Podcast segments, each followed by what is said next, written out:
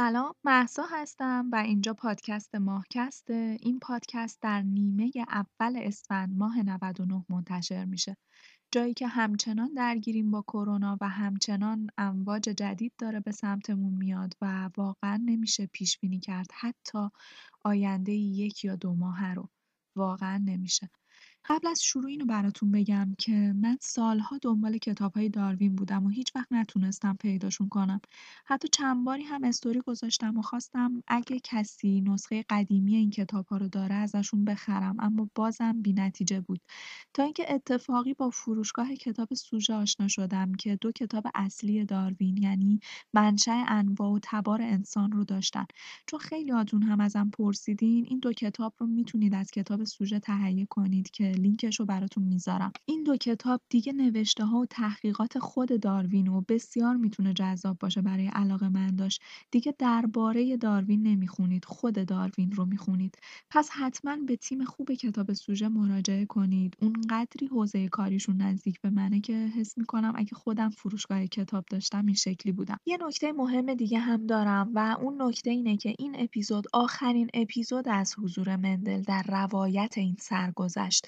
کسی که شاید بزرگترین خدمت رو به زیست شناسی و بشریت کرد و هرچند که بعد از اون آدمهای زیادی پی بردن به اسرار ژن اما مندل اولین کسی بود که به این حقیقت دست پیدا کرد و تراژدی این ماجرا اینجا بود که در زمان حیات مندل با وجود تمام تلاشهاش هیچ کس اون رو ندید و هیچ وقت مندل جواب زحمات و تلاشهای چندین سالش رو در زمان حیاتش دریافت نکرد. این اپیزود رو تقدیم می‌کنم به مندل.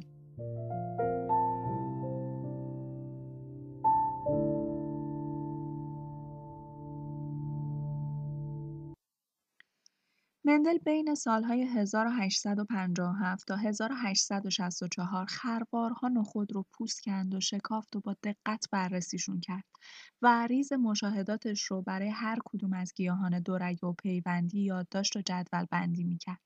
نتایج به دست اومده هم به طور شگفتانگیزی با هم سازگار بودن.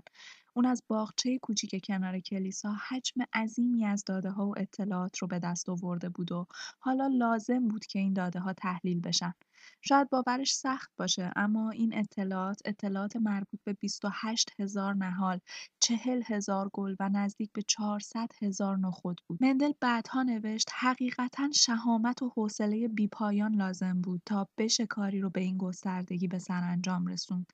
اما خصلتی بیش از شهامت در مندل وجود داشت. چیزی که فقط می‌تونیم بهش اسم شفقت یا دلسوزی رو بدیم.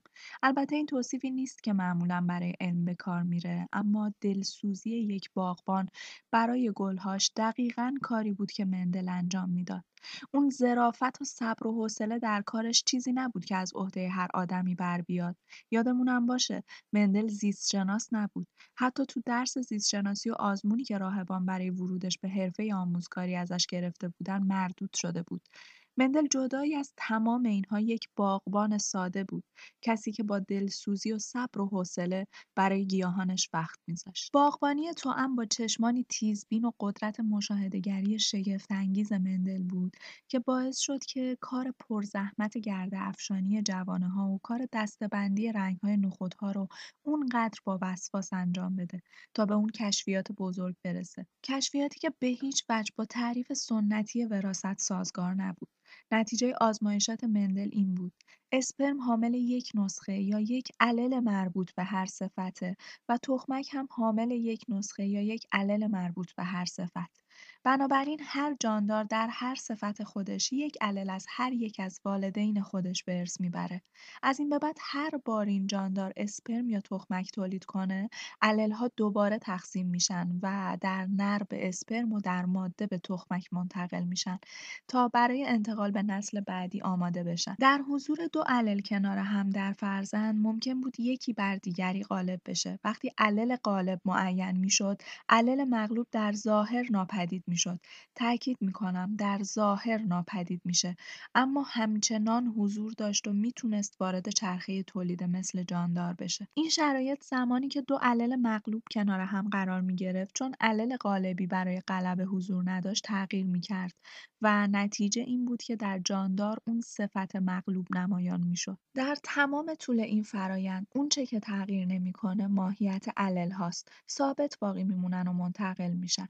مندل فرصت پیدا نکرد برای اینکه برای واحد انتقال صفات ارسی اسمی انتخاب کنه اما اون تونسته بود اصلی ترین اسرار ژن رو فاش کنه.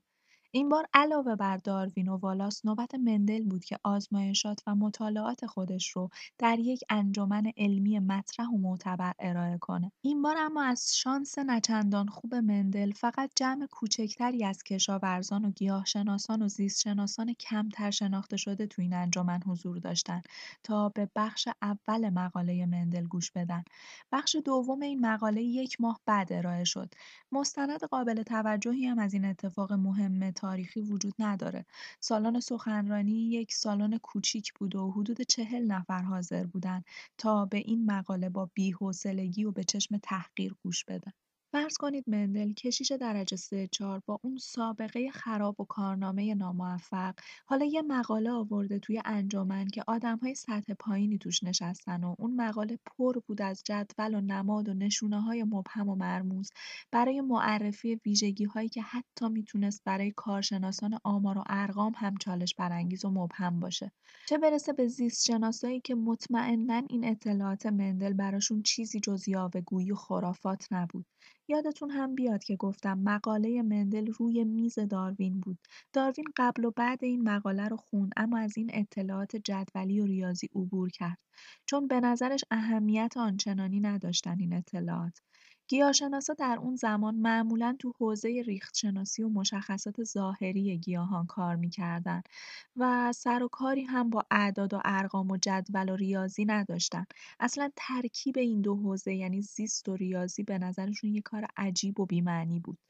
شمارش دقیق زادگیری‌ها و بذرها و گل‌ها بین ده‌ها هزار نمونه پیوندی به راحتی می‌تونست اسران مندل رو گیج و سردرگم کنه. عقیده وجود هماهنگی‌های اسرارآمیز بین های مختلف طبیعت هم دیگه تو همون عصر فیثاغورس از مد افتاده بود و کسی بهش اعتقاد چندانی نداشت. یه شنشناس نوشته بود که سکوت عجیبی در پی انتشار نظریه مندل بر جامعه زیستشناسی حاکم شد. انگار هیچ اتفاق خاصی نیفتاد. این هم شبیه به دهها مقاله زیستشناسی بود که بعد از مدتی به دست فراموشی سپرده می‌شدند. تصور کنید توی سالهای 1866 تا 1900 در ها و مقالات فقط چهار بار به مقاله مندل ارجا داده شد و به این ترتیب مقاله مندل از گنجینه ادبیات علمی جهان ناپدید شد. توی این سالها علیرغم اینکه ها و های جدی در رابطه با انتقال صفات موروثی انسان و دستکاری اون در محافل سیاستگذاری اروپا و امریکا مطرح شده بود، اما اثری از نام های مندل به چشم نمی‌خورد. حاصل مطالعات مندل، مطالعاتی که پایه و اساس زیستشناسی مدرن ما بعدها بر اون نهاده شد، توی نشریه گمنام زیر نظر انجمن علمی گمنامتر دفن شده بود و خاک می‌خورد و تنها کسایی هم که اونو میخوندن باغبونها و کشاورزای شهرکی دور افتاده در اروپای مرکزی بودن. برسیم به پایان داستان غم‌انگیز مندل که این بخش از داستان مندل برای من هم به شخص بسیار دردناک بود. شب سال نو 1866 مندل شرحی از آزمایش‌هاشو واسه یه فیزیولوژیست گیاهی به اسم کارل فون ناژلی که سوئیسی بود و ساکن آلمان میفرسته. به این امید که مورد توجه قرار بگیره و بالاخره یکی حاصل این همه تلاشش رو ببینه. بعد دو ماه ناژلی جواب مندل رو میده که خب همین تأخیر دو ماهه خودش نشونه کم توجهیش به مندل و تحقیقاتش بود. نامه ناژلی گیاهشناس حرفه‌ای و معتبر، معدبانه اما سرد و خالی از هر نوع هیجان و اشتیاق بود. ناژلی گیاهشناس حرفه‌ای بود و به قول خودش بی‌اعتمادی بسیار شدیدی به آدم‌های غیر حرفه‌ای حوزه کاری خودش داشت. ارزش زیادی برای کار مندل قائل نشد و در نهایت با خطی خوانا طوری که طور کامل برای مندل قابل فهم باشه در نامه نوشت که کارتون فقط تجربی و آزمایشیه و منطق و اقلانیت اون قابل اثبات نیست. جالبه که انگار قوانینی که از راه آزمایش و تجربه به دست می اومدن کم ارزشتر از اونهایی بودن که از راه دلیل و عقل انسان خلق می شدن. اما مندل اهل عقب نشینی نبود و نگاری رو ادامه میده. اون به حمایت هر چند ناچیز ناژلی نیاز داشت. واسه همین نامه بعدیش رو کمی پرحرارت و با استیصال بیشتری می‌نویسه. نوشت کاملا موافقم که نتایجی که من از آزمایشاتم به دست آوردم با علوم دوران ما سازگاری و همخونی نداره. اینم می‌فهمم آزمایشاتی که توی تنهایی و انزوا انجام میشه غیر قابل اعتماده. یه جورایی انگار می‌خواست اعتماد ناژلی رو به دست بیاره.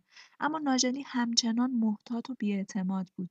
این احتمال که مندل باغچبان راهب تونسته باشه یکی از مهمترین و به اعتقاد همعصران خودشون خطرناکترین قوانین طبیعت رو کشف کنه از منظر ناژلی مضحک به نظر می رسید و بیشتر شبیه یه نتیجه ساده لوحانه می اومد تا یه دیدگاه علمی قابل بررسی. به نظر ناژلی اگه مندل حقیقتا به روحانیت ایمان داشت باید تمرکز و حواسش رو توی کلیسا خرج می‌کرد و اکتشافات علمی رو به ها واگذار می‌کرد. تو اون روزها ناژلی داشت روی پروژه شخصی مربوط به گیاه زاغک کار می‌کرد. اصرارهای مندل و پیگیر بودنش ناژلی رو کلافه می‌کنه و باعث میشه ناژلی بخواد مندل رو بفرسته دنبال نخود سیاه. گفت باشه اگه رو نخود فرنگی ها کار کردی و میگی که معمای وراثت رو حل کردی پس این گیاه زاغک برو با این این داستان رو به اثبات برسون و اگه جواب داد بعدش میشینیم با هم حرف می‌زنیم مندل گیاه نخود رو بعد از های دقیق و موشکافانه انتخاب کرده بود. این گیاه از راه آمیزش جنسی تولید مثل می‌کرد و با کمی ملاحظه و دقت می‌شد اون رو به طور مصنوعی گرد افشانی کرد. اما گیاه زاغک می‌تونست بدون آمیزش جنسی یعنی بدون افشانی و تخمک تولید مثل کنه گردافشانی مصنوعی اونها تقریبا غیر ممکن بود و به ندرت اصلا می‌شد ازشون گیاه پیوندی تولید کرد. مهمتر از همه اینها همین بود که ناژلی و نه مندل هیچ کدوم از این ویژگی های گیاه زاغک خبر نداشتن. واسه همین دیگه احتمالا می‌تونین نتیجه کار رو حدس بزنین. رفتار این گیاهان برای مندل قابل درک نبود. با مطالعات و پیش هاش جور در نمی اومد. در واقع اصلا گیاه پیوندی تولید نمی‌شد. در حالی که مندل فکر می کرد با همون روش کار روی ها داره گیاه پیوندی تولید می‌کنه. چهار سال تمام مندل تمام وقت روی ها کار کرد. هزاران نهال زاغک رو توی قطع زمین دیگه‌ای کنار باغچه نخودهاش پرورش داد. با همون تکنیک ها، با همون انبرک و قلمو و پنس جراحی نهالها رو عقیم می‌کرد و ها رو جابجا می‌کرد اما تلاشهاش بیهوده بود و ای نداشت. دیگه هاش به ناژلی کم کم لحن دلسردانه و مایوس ای به خودش می‌گرفت. ناژلی هم گاه و بیگاه جوابهای مختصری می‌داد و همچنان بیاعتماد بود. ناژلی دیگه بیشتر از این حوصله تحمل های یک کشیش عقل و سمج و خداموخته رو نداشت. ماه نوامبر 1873 مندل آخرین نامش رو به ناژلی نوشت پشیمان و اندوهناک اعلام کرد که کارش رو نیمه تموم رها کرده چون در کلیسا به مقام اسقف اعظم رسیده و به دلیل بار مسئولیت سنگین جدید زندگیش دیگه قادر به ادامه دادن آزمایشاتش روی گیاهان نبود. نوشته بود عمیقا احساس ناکامی و شوریدگی می‌کنم و ناچارم گیاهانم رو در نیمه راه رها کنم. دردناکه. مطمئنا توی اون لحظه ها حال آدمی رو داشت که سالهای زیادی از زندگیش رو صرف یه کار بیهوده کرده. به این ترتیب علم به حاشیه رونده شد. صورت حساب ها نامه ها و سایر مسئولیت های اداری بیشتر و بیشتر گلوی تخیلات علمی مندل رو فشار می‌داد و نفس کشیدن رو براش سخت می‌کرد و پایان داستان مندل. روز 6 ژانویه 1884 مندل به علت کار افتادگی کبد در حالی که هر دو پاش به شدت متورم شده بود از پا در اومد و در شهر برنو درگذشت. آگهی مختصری از فوت اون توی روزنامه های محلی درد شد اما توی این خبر هیچ اشاره‌ای به کارهای علمی، آزمایشات و مطالعاتش نشده بود. شاید یادداشتی که یکی از کشیشان جوان کلیسا در توصیف شخصیتش نوشته بود مناسب ترین توصیف برای مندل بود. مردی که تمام عشق و علاقش به گلهاش بود. و این پایان داستان غمانگیز مندل بود و می‌خوام با یه موزیک که شاید ارتباطی به پادکست علمی نداشته باشه اما پایان این داستان به شدت برام یادآورش بود. باهاتون خدافزی کنم. پس خوب باشید و تا به زودی بدرود. وقتی رفتم نه که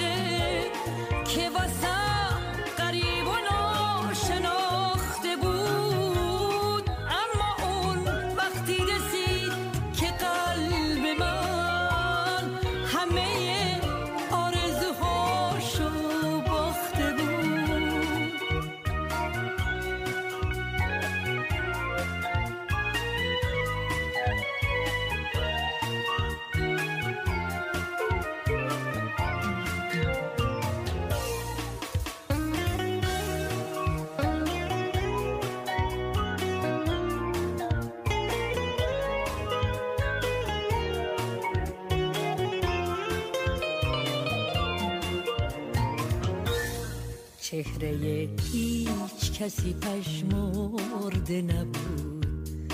گلا اما همه پشمرده بودن.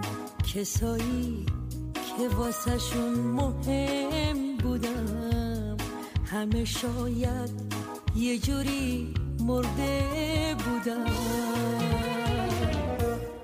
وقتی رفتم کسی قصهش نگرفت. وقتی رفتم کسی بد رقم نکرد. دل من می‌خواست تلافی بکنه. پس چشه هیچ کسی عاشقم نکرد. پس چشه هیچ کسی عاشقم